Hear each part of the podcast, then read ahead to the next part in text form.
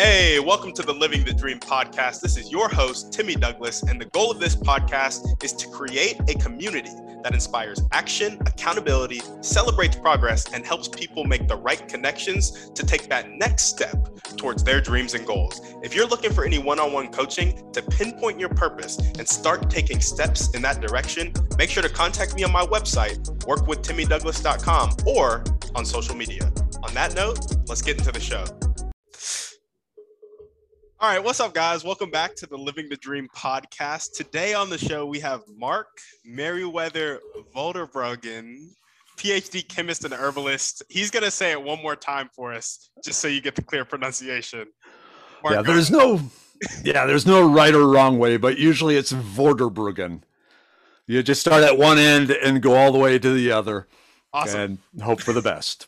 sounds good. Sounds good. Well, Mark, we like to our Merriwether. Sorry, Merriwether. We mm. like to jump right in. And if you could start just by telling us a little bit about yourself and some of the stuff you like to do for fun, that would be great. Oh, cool. Okay. So I like to describe myself as a scientific wolf. And so, what is the, I'm going to ask you questions. This is going to be a give and take sort of thing. So, what is the purpose of a wolf in the wolf pack? I don't, I don't really know. To gather food for the other wolves. Ah, good answer. So to gather information for the other wolves, to study the environment and pass this information on to the rest of the pack. And so what this means in my life, I'm a scientist. I study nature and I figure out what parts of nature are most useful for humans. So as a PhD chemist and a medicinal chemist, I ended up on the path of plant chemistry and natural products to solve nature's or mankind, humankind's problems. So that's in a nutshell, that's what I do. I am a scientific herbalist wolf type thing. Yeah. Awesome. We'll just stop there. I love it. I love it. And when you aren't solving mankind's problems, what are you doing for fun?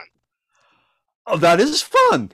like usually, no. So usually, I am. Uh, all my time is spent passing this information on to people. I teach classes all over Texas.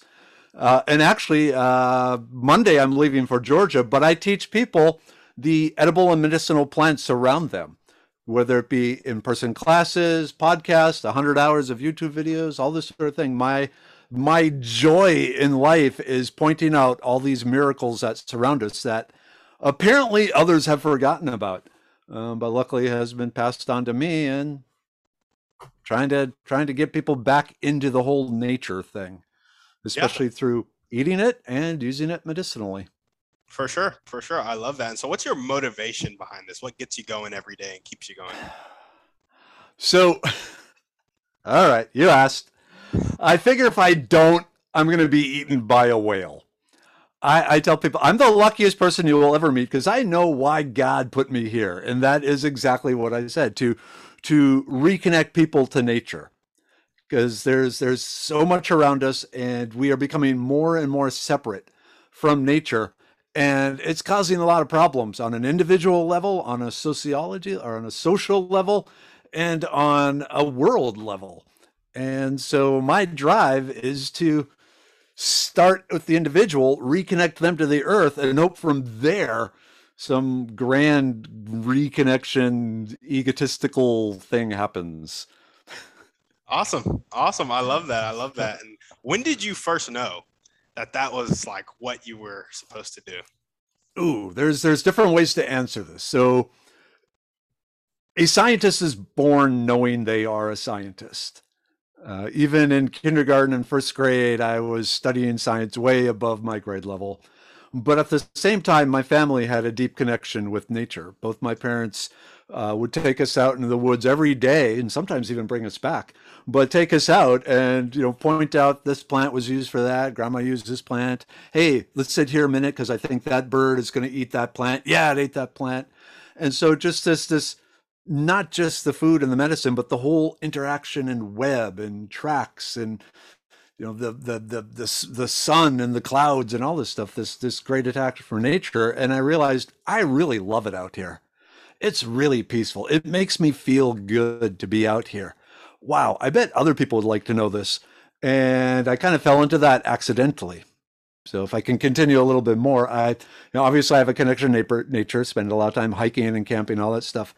Uh, I set up a blog devoted to hiking and camping in Texas way back in 2004.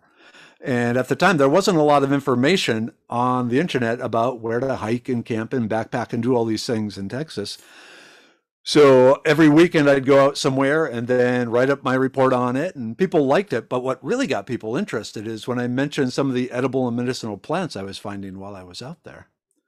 To the point where people started contacting me and said, "Hey, we're going camping next weekend. Uh, you want to come and you know, maybe show us some of these plants and mushrooms?" It's like, uh, "Will there be beer?" Yeah, there'll be beer. Oh, great! I'm in. Let's do it. Uh, and that went on for a number of years. But then the Houston Arboretum contacted me and said, "Hey, we hear you teach people, you know, edible and medicinal plants. Would you mind teaching a class on that for us?" And it's like, "Will there be beer?" And they said, "No, we can't give you beer. How about money?" And it's like, "I can trade beer for money." Okay, I'm in. you got me. So uh, I taught the class. It was 2008. We did one class in the fall of 2008. Did two in the spring, and then until the coronavirus hit uh, it became a monthly event. There was so much demand for this information that it just exploded from there. And that led to book deals and TV appearances and all sorts of plant rock star sort of stuff. It's been it's been awesome. Yeah, yeah, man. I love that. I love how you coined it as plant rock star. That's I like that a lot. well, um, awesome. You've already told us a little bit about your vision you know, for teaching people and reconnecting people back to nature. But tell us some of the stuff that you're currently working on and where you see it going and um, just kind of how it traces back to that grand reconnection that you kind of alluded to earlier. Oh, okay. So, one of the things as I've delved more into medicinal plants and ancient foods and ancient practices, I've come to realize that a lot of the modern health issues are actually due to the fact that the bodies we live in evolved in a much different world than it is currently living in. The world that we evolved to handle was hard, it was harsh. And we adapted, we developed certain survival techniques that became embedded in our in our DNA that was passed on because they were great back then, but is really messing us up now. And so my latest quest is to bring about cavemanosity amongst the masses, trying to teach people different caveman things that they should be doing that will actually improve their health. Because a lot of people have serious health issues. They go to gyms, they spend money, you know, the ones that are trying to do weightlifting and things like that. And that's great. That's great. It's very convenient in the modern world to go and lift heavy things in an air conditioned gym. But there are other things you can do that also have a great deal of, of benefit to your health. Giving your body the actions and input and foods and medicines that it evolved to use. So that's what I'm trying to do now is make people into modern day cavemen and cave women and cave whatever. Yeah. Absolutely. Tell us about some of those cavemen like things that we should be doing nowadays. Okay, so a big one is mental health and giving your brain the input it requires. So there's been an explosion in attention deficit disorder type issues and in anxiety and and just you know basically mental health issues and then of course if you've seen the studies on coronavirus and all that in the last year and a half due to that the incidences of, of mental health issues has doubled in the population so, way back in the old caveman days, the brain was constantly analyzing the environment, seeking out resources, and well, seeking out threats. And so, not only was it looking around, it was smelling things, keeping, you know, knowing what smells are in the wind. I'll tell you, if in mountain lion country, you can tell when a mountain lion is near you by the smell, if the wind is blowing in the right direction. If it's not blowing in the right direction, it's sneaking up on you. It knows where the wind is too. So, one of the other things when you're out in nature, you start sensing which direction the wind is coming. Your the hair on your arms and exposed in your head and so forth will start sending little signals like, okay, wind is coming from that way. So threats will be coming from that way. And so you, you start analyzing the thing. As you're walking, you're walking on uneven ground. They did not have paved sidewalks in prehistoric times. So the brain was constantly taking input from your feet, adjusting your gait, adjusting your balance, and you know, doing all these sort of calculations to stay upright.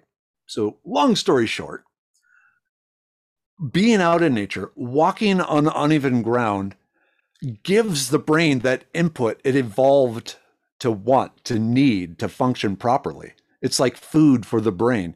Nowadays, people do Sudoku or, well, just to date myself, Minesweeper on the old Microsoft game, you know, but they're they're not giving that that input that the brain desires. They're sitting at a desk, looking at a computer, not feeling the wind, when it comes to smell, usually modern humans, their goal is to not smell anything or maybe coffee and bread.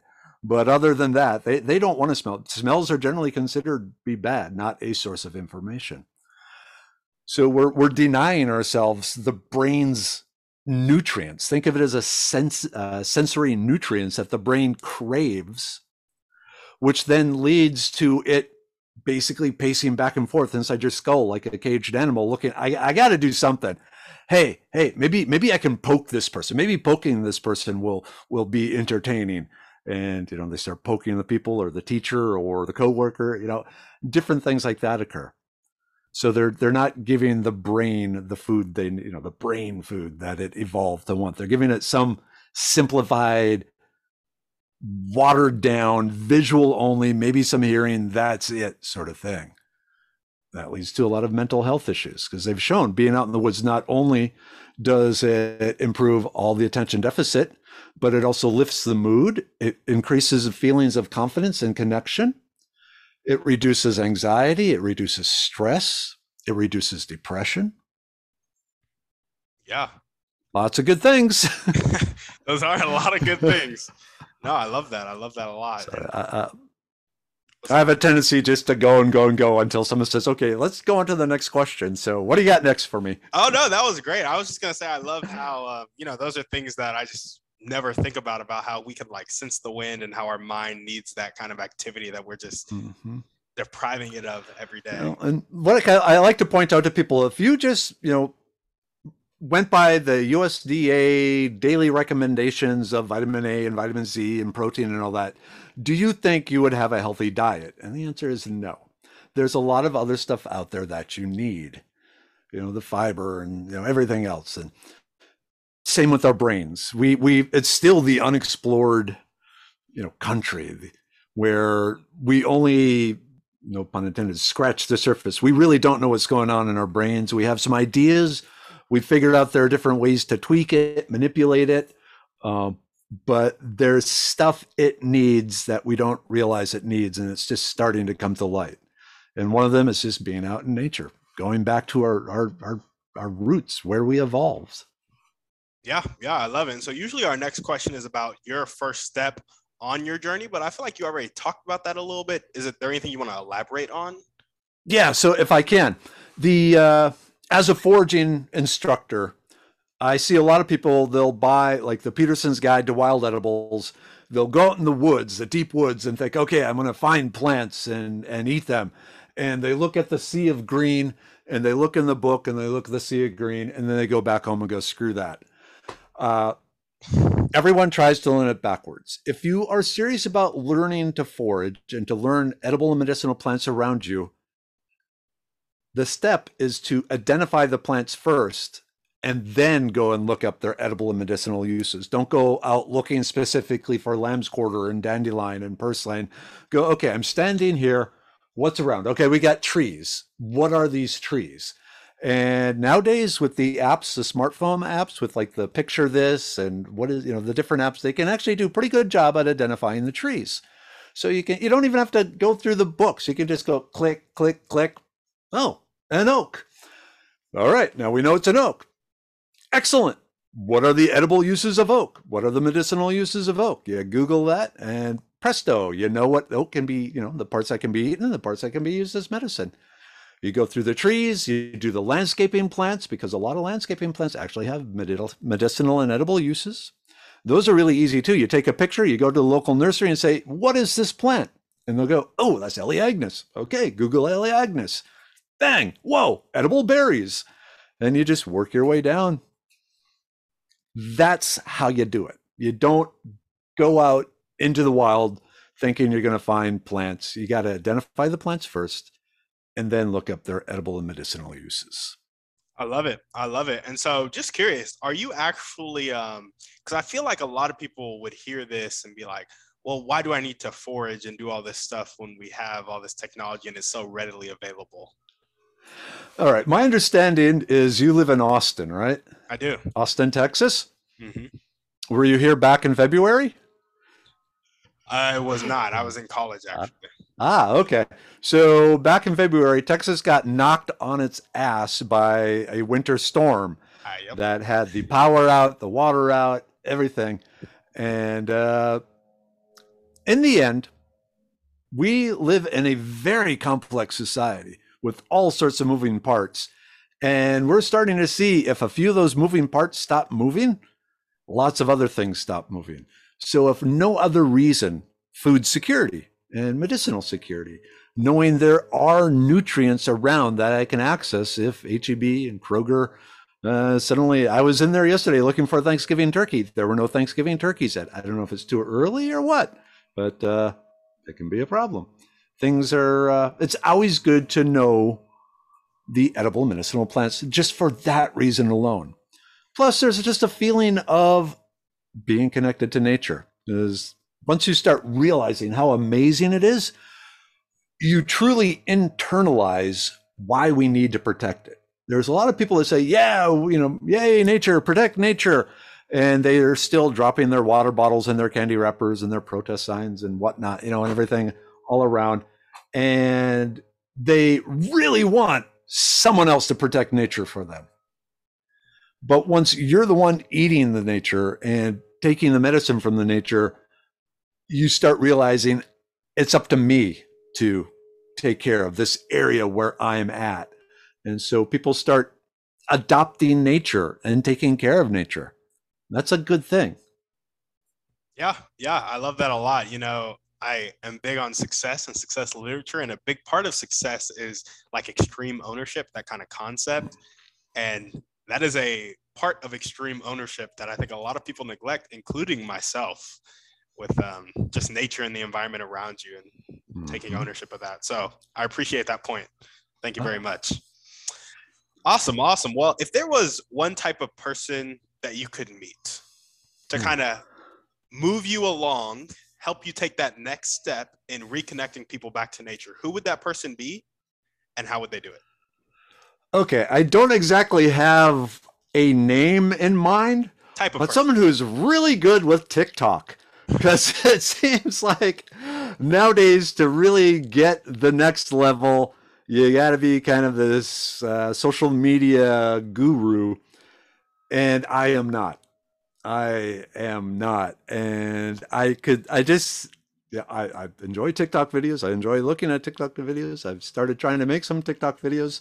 They are sucky TikTok videos, but I'm uh, you know hoping if I, I I'm looking at different classes and stuff and how to be a TikTok star, and it's like, oh wow, okay. I guess if I really want to get my message out, that's what I need to do. I need to improve my social media game. Yeah, yeah, for sure. So somebody who's really good at TikTok. Now, would you look for them to be kind of like a partner, an employee that you pay, a business that you outsource it to? How would that relationship work, you think? Ooh, oh, that's a great question. So, two sides. In the beginning, outsourcing, giving them the information, giving them the pictures, giving them the videos, and having them do do do, do you know do all the jazzy sound effects and you know I don't know what all you do on TikTok. Whatever you kids do um, nowadays. Yeah, exactly. You kids these days, you know me, you know, as a caveman. Uh, but eventually, I would like to to take it on myself because every time you learn, uh, the way I see it, every time you learn a new skill, you make your brain young again. like when they say to hold off Alzheimer's and, and dementia, learn a new language, learn a musical instrument, you know, something like that. Because again, that brain is designed to constantly be developing new skills and it refreshes and revigorates and it re-euthanates the brain. So I'm I'm constantly seeking out new skills that I can use directly in my life, but challenge me and challenge my brain. Uh, like one thing that it, it doesn't directly, well, I guess it does kind of directly work in my life. I'm gone a lot. I'm out teaching a lot. Been married 23 years, 20, yeah, 23 years. Uh, for the last four months, I've been taking West Coast swing dance lessons with my wife. West Coast swing doesn't really come into play much with foraging, but having a happy wife really, really helps things here and allows me a little more freedom to do other things uh, because she knows Wednesday night is West Coast Swing Night Dance, and uh, I got that going for me. So, and it's a new skill, and I, I, I have like three left feet. I don't know. There's like extra feet in my way when I'm trying to dance, but she's happy. My brain is getting a workout, so it's a win-win-win. Yeah, yeah, absolutely. I love that. And so, are you saying that first it would start as outsourcing and then you would want to go on to learn it for yourself? Correct. Awesome. That's great. Or if I became really famous and then just let them do that, you know, I'd still, you know, I generate the the the you know the the file, the videos and all that. But uh yeah, and I, I kind of am working with a lady now that's been doing some stuff for Medicine Man Plant Co. and she's been really good. Um, it's a part-time thing for her too, so it's it's. I can tell she's already, she's excellent at it, but I think the amount of information and videos and pictures and say, oh, we got to do this, we got to do it. She's like, she's drinking from a fire hose. Basically, it's it's it's it's getting a lot, but yeah, yeah, absolutely. We'll see what happens. But, absolutely, yeah. that's all you can do. Take action and yeah. learn from it. You know.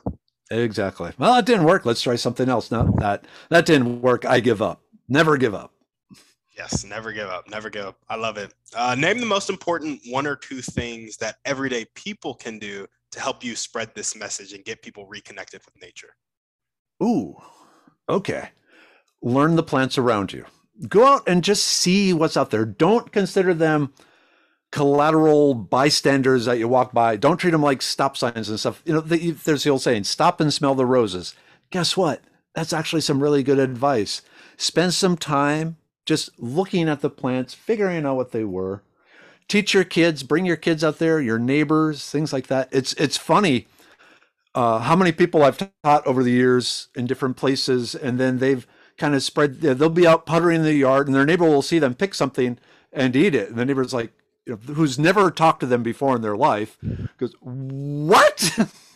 and they end up, Oh, yeah, there's these edible weeds. They're they're really great in this landscaping and you know you got some there and i did see you put fire ant killer down so i can't eat yours but you know if you don't put fire ant killer down i will take care of those weeds for you and it grows and there's all these little circles of foragers around now that have talked to their neighbors and said you know convince them to use less poisons in their grass and so forth. It's totally unintended, but is perfectly in line what I was trying to do.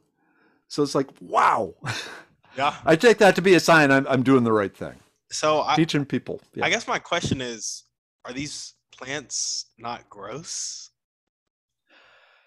Okay, that uh, and that's a great question. So there are levels of tastiness. There are some like wood sorrel that is absolutely delicious. Everyone who's taken my classes and has discovered wood sorrel goes and starts devouring it wherever they see. Then there's some that are just kind of bland but very nutritious, like wild violets are really, really good for you, but they taste like not even like cabbage, you know, like like yep. you know, let you know they're just they're just there, and you just throw them in the foods. And there's some it's like yeah, that's really bitter but again, they're loaded with stuff your body needs. And so I teach them how to take these different foods, these wild foods that don't taste so good, and teach them how our ancestors prepared them so that suddenly they do taste good.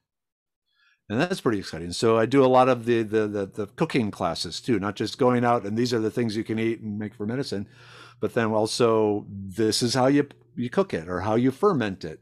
There's a lot of interest in fermenting things, you know, and just yeah, how you do make good food out of it. Yeah, yeah, I love that. Just give us a brief little two minute tutorial on making good food out of crappy or not crappy taste. okay one of the classic wild edibles that when you ever everyone goes oh yeah dandelions dandelions. I remember someone saying they're they're edible. So dandelion leaves are amazingly nutritious. They have some really good health benefits. They're what herbalists call blood cleansers and detoxifying agents. Actually the secret is is they just make you pee a lot but that helps cleanse you out. But the leaves, the roots are very, very, very bitter. And so part of it is picking it when they're still young, when they're baby plants before they produce the flower. Because once the flower appears, it gets pollinated. That plant is now pregnant and it goes, I'm in mama bear mode. I'm, I'm going to make myself more bitter and less tasty so that nothing eats me. But even then, humans have figured out okay, if we take these leaves and we boil them, yeah, you reduce the bitterness, but you reduce it to this gunk, and you would still have to drink the the liquid that came off it because a lot of the, the, the stuff is water soluble. So you can boil it, but that's a terrible thing to do to it. Growing up, uh, when we would eat the dandelion leaves, my favorite thing there, mom would pour hot bacon grease over them, and with a little bit of some crumbles of bacon and some boiled egg. And what that does is that flash heat does drive off the bitter compounds, but leaves all the other vitamins and minerals and all the other good stuff intact. When you're eating it, the grease has a tendency to kind of coat your tongue. So all you taste is, you know, bacon rather than the, the bitter greens. And it's actually a very good mixture. So hot bacon grease with some crumbles of bacon and some boiled egg, really good. But the other thing is mix the dandelion, the bitter dandelion, with something sour the tongue can't taste bitter and sour at the same time, and sour overrides bitter. So, a vinaigrette dressing is an ideal sort of thing. So, you mix up the dandelion greens with you know something sour like a vinaigrette dressing, throw them in your sauerkraut, your kimchi, things like that, and then the the acid and the the the sour from the acid really dilutes and changes that bitterness into uh, another flavor that we really don't have a name for, like sour bitter. But yeah, it, it, basically higher, uh, hides the bitter. So there's there's things like that. The the whole concept of fermentation, if you're familiar with sauerkraut or kimchi, a lot of that it was done well, A to preserve the food, and B, it takes a lot of bitter greens and makes them really delicious and very nutritious and you know and long lasting. What more could you ask for? Yeah, yeah, absolutely. Well, I love that. Thanks for that uh, little tip. Yeah. I probably want more than two minutes, but it was actually like two and a half. So you did a good job. Oh, awesome, awesome. Well, now we're gonna jump into our thriving three, and so our first question is, what's your favorite book, movie, or podcast? Pick one. Ooh, okay. So for the book, it's going to be Lord of the Rings. There's if you spend as much time in the wild and you know living with a knife in a in a metal pot, you really fall in love with the rangers and the elves of the Lord of the Rings. And and I, I, my goal is to be a Dunedain Ranger, you know, the, the, the man of the West, you know, and and just survive by my wits and a bow and arrow and a knife in the in the woods. And I just I just read that story like every two or three years, you know, start to finish. The Hobbit, all the way through the Silmarillion, and just get pumped up again. Which also counts as the movie. And there's some good Lord of the Ring podcasts out there too. so all three in one. That's awesome. That's awesome. Lord of the Rings, just all across the board. Yep, yep. What's one way you never like gets to, old? Yeah, yeah. What's one way you like to care for yourself? Ooh, Okay. Getting out into the woods by myself. A lot of the times when I'm out in the woods, I am teaching, I'm with people, I, I have to be on. I have to be, you know, pumped up. And and while I'm doing that, Oh heck yeah! I'm I'm I'm I'm very enthusiastic about this subject, and it gives me a lot of energy while I'm talking.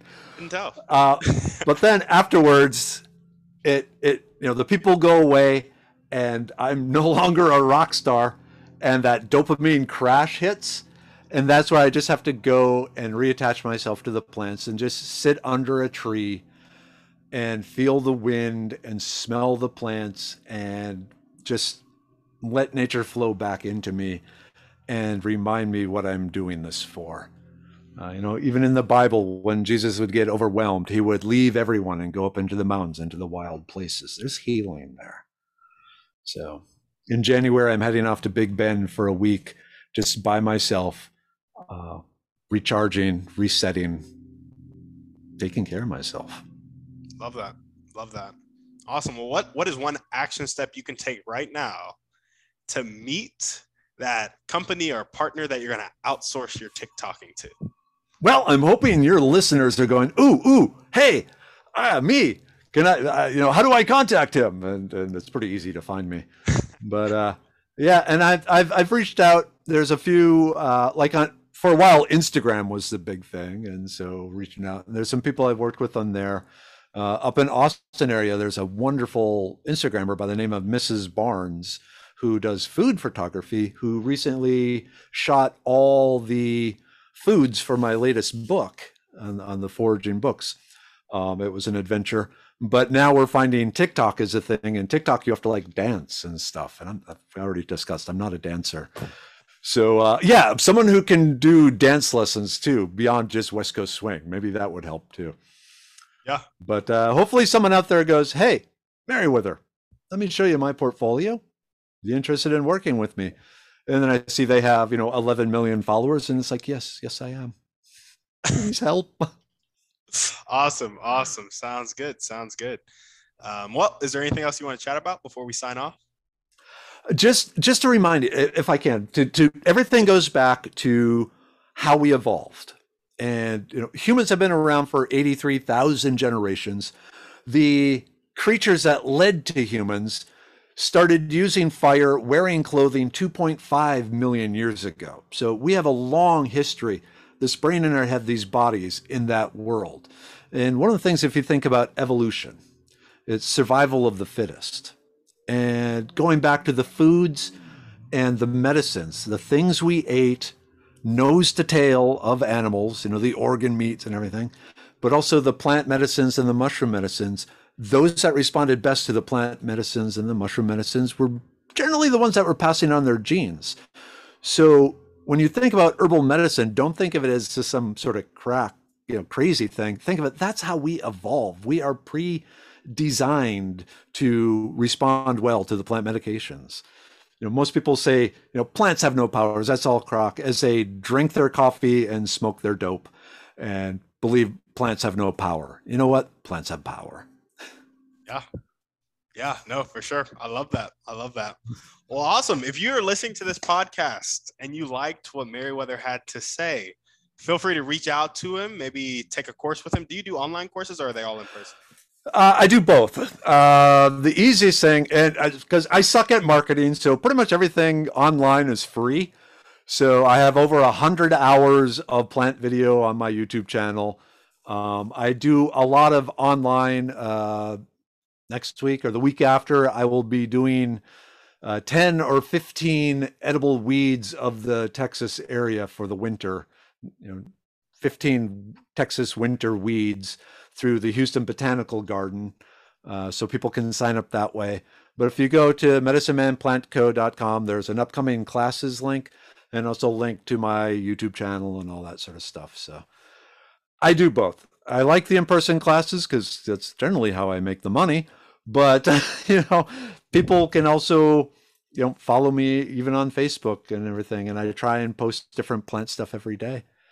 Uh, and I will point out, even though I'm located in Texas, plants don't just follow geopolitical boundaries; they follow ecosystems and sunlight and rain. So all the plants I'm talking about in Texas, a large majority of them are found all over North America maybe just at a different time of the year. Gotcha.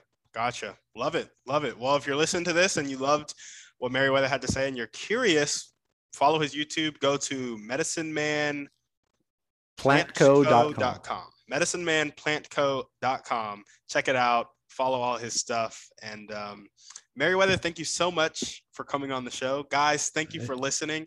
Send this episode to somebody you think needs to hear it and just needs to go back and get reconnected with nature. So, on that, which note, is everybody, which is literally so send this podcast to everybody in your contacts. Yeah, this can be your Christmas gift this year. Hey, I got you a podcast.